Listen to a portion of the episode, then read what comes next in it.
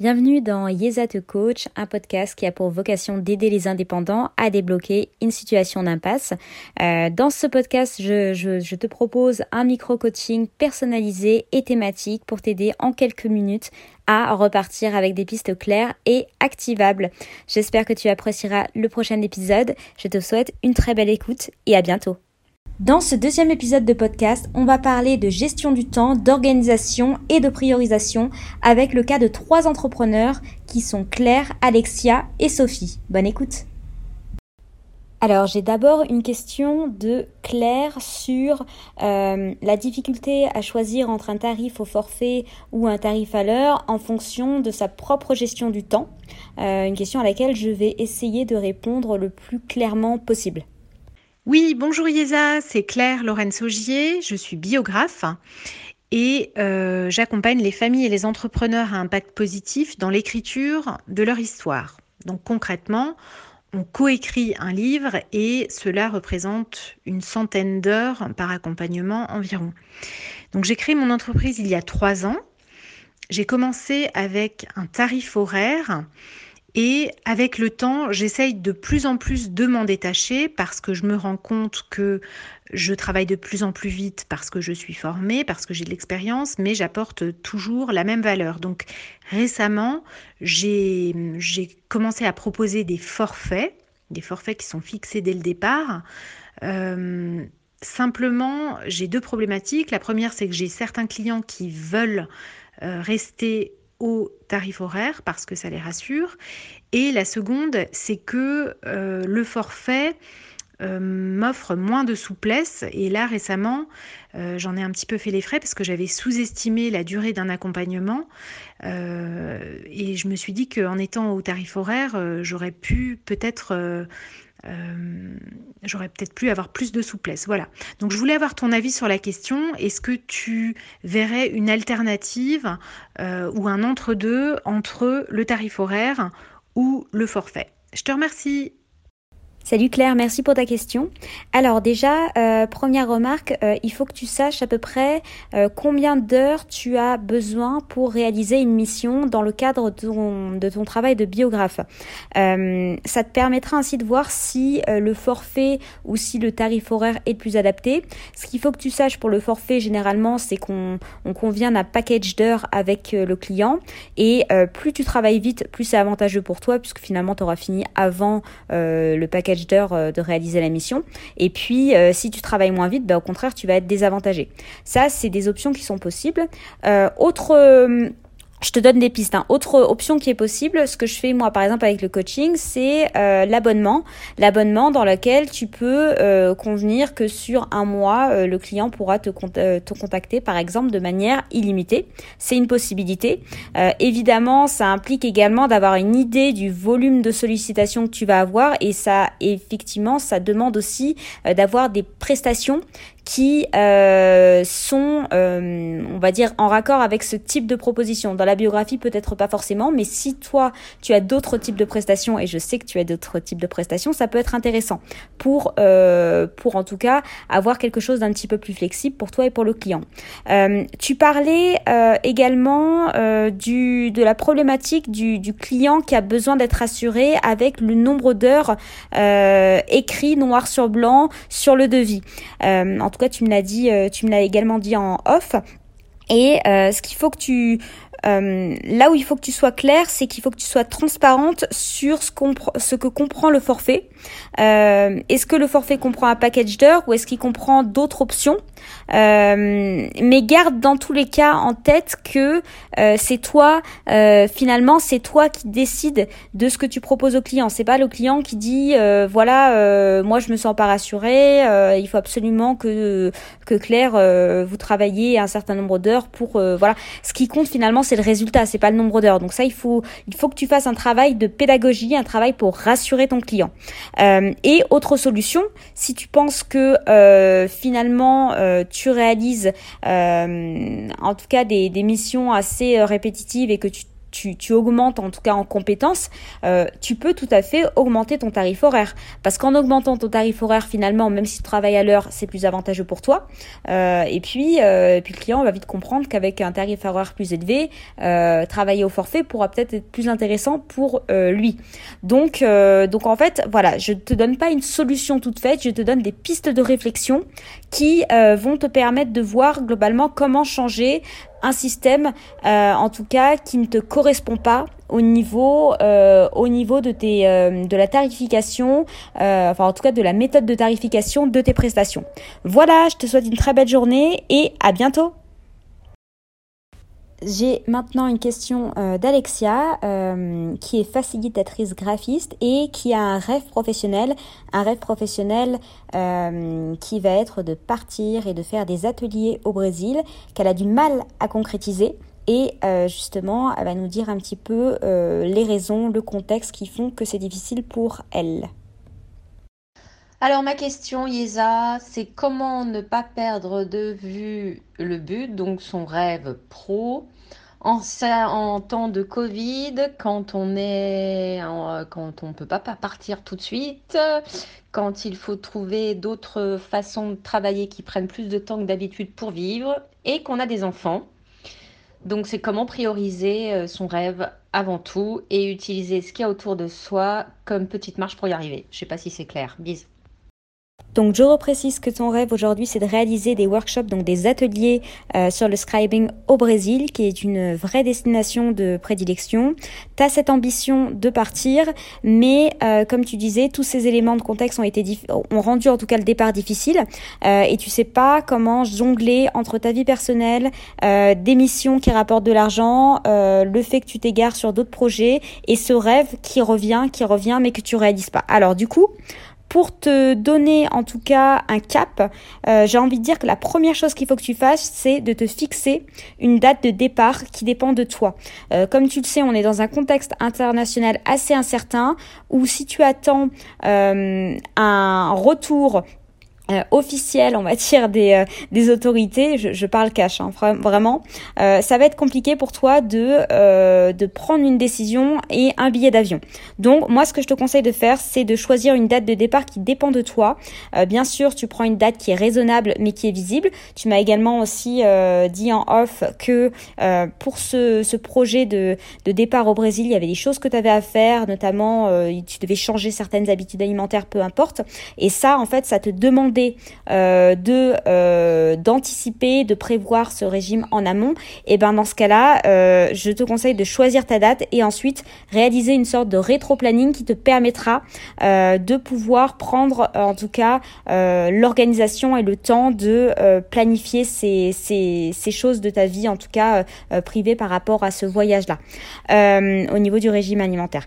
Ensuite, euh, Aujourd'hui, pour euh, te, euh, en tout cas, réaliser ce rêve de partir au Brésil sur le plan professionnel et personnel, euh, il faut que tu consacres des moments dans ton quotidien à la construction de ce rêve. Euh, D'abord sur le plan théorique avec vraiment une, on va dire une une organisation avec un rétro-planning comme je te disais. Et euh, ensuite voilà en essayant de, de prévoir les, euh, les différentes choses que tu vas devoir euh, réaliser sur place réaliser en amont. Et, euh, et donc ça ça commence dès maintenant. Et il faut que tu prévois des créneaux dans ton emploi du temps pour pouvoir euh, organiser ce rêve je sais que tu as un emploi du temps chargé mais ça va être indispensable sinon si tu te fixes imaginons une date de départ dans deux mois ou dans trois mois disons mai par exemple, euh, et qu'à côté de ça, euh, le projet n'a pas été préparé en amont, bah, finalement, ça va être un mauvais départ. Donc, il faut vraiment que tu te prévois euh, des temps d'organisation de ce projet, des temps de construction du projet également. Et puis, dernière chose super importante, c'est également organiser ta vie de famille et ta vie personnelle en fonction de cette priorité-là. Tu m'as dit que tu avais déjà obtenu l'accord du papa de tes enfants pour pouvoir partir en tout cas euh, au Brésil en euh, travaillant sur euh, sur la garde des enfants pendant cette période-là. il faut que tu maintenant que tu gardes cette priorité en tête là, que si tu décales comme tu as dû le faire le voyage, le papa soit toujours disponible. il faut que dans ta vie et dans ton organisation en tant que maman, tu puisses gérer les temps pour la construction du projet. C'est vraiment en fait tout ton quotidien qui doit être orienté vers cette priorité-là euh, et pas vers le reste. Ça ne veut pas dire que tu dois pas t'occuper de tes, enfants, ça ne veut pas dire que tu dois pas obtenir des sources de financement euh, et des missions freelance en attendant. Ça veut juste dire qu'il faut que tu gardes en tête cette priorité-là, euh, que ça soit pas juste dans un petit coin de ta tête, mais que ça soit vraiment consciemment, pleinement là pour organiser le reste autour de ça. Donc voilà vraiment mon, mon ressenti et mon regard sur ce projet en tout cas de concrétisation de rêves professionnels et personnels. Donc vraiment moi je pense que tu as toutes les chances de ton côté de partir à condition de te fixer une date clair et que tout soit organisé autour de ça. Euh, comme ça, ça te permettra de ne pas faire de sacrifices, d'enlever le stress et de prévoir et de t'organiser, ce qui est un challenge pour toi, je le sais. Voilà, j'espère que ça t'aidera. Et j'ai une question de Sophie, euh, qui est graphiste, qui est également coach en développement euh, personnel et praticienne PNL, euh, et qui commercialise également des supports de graphisme illustré. Elle écrit également des livres et elle se forme également au coaching. Donc c'est une vraie slasheuse qui a des questions en termes de priorité et d'organisation à laquelle je vais tenter de répondre. on va écouter le message de Sophie. Bonjour Yesa, j'espère que tu vas bien.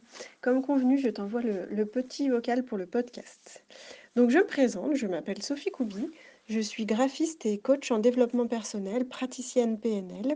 J'ai créé la marque Du Bonheur en Barre, marque sous laquelle je, je commercialise des, produits de développement personnel, donc des supports très illustrés, à la, fois des livres, des cartes postales ou des coffrets. Comme je suis graphiste de profession numéro un, euh, c'est plutôt chouette de pouvoir créer ses propres produits. Donc comme je l'ai dit, du coup, je suis slasheuse et en coaching, j'accompagne les personnes sensibles à mieux vivre leurs émotions, à prendre leur place dans leur vie à la fois personnelle et professionnelle. Euh, créé également deux livres, donc un sur l'hypersensibilité et un sur l'ikigai, et je continue à me former euh, tout au long de l'année sur différents sujets. Je suis passionnée par euh, des tas de sujets différents, j'ai envie de tout apprendre forcément, et du coup ma problématique est une problématique d'organisation qui est de comment arriver à faire rentrer tous ces projets et toutes ces envies dans mon planning, comment définir du coup ces priorités?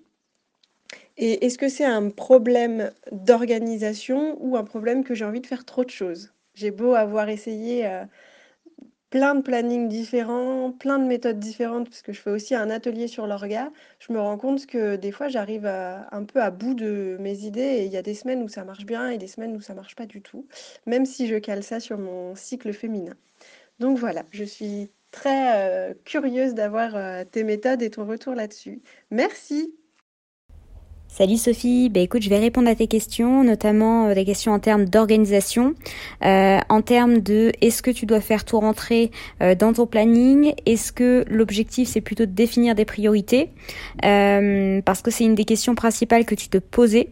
Alors déjà, moi ce que j'ai envie de te répondre, c'est que t'es pas obligé de tout faire en même temps. C'est-à-dire que tu peux très bien avoir une vision long terme et planifier les différentes missions, les différents projets que tu as sur l'année l'idée c'est vraiment de prioriser euh, pour garder euh, d'abord en partie euh, enfin en priorité ce qui te ce qui te rapporte le plus d'argent dans ton emploi du temps. C'est-à-dire si le coaching aujourd'hui te rapporte le plus d'argent, il faut que tu en gardes une partie dans ton emploi du temps. Parce qu'il faut quand même garder en tête qu'il faut il faut il faut vivre.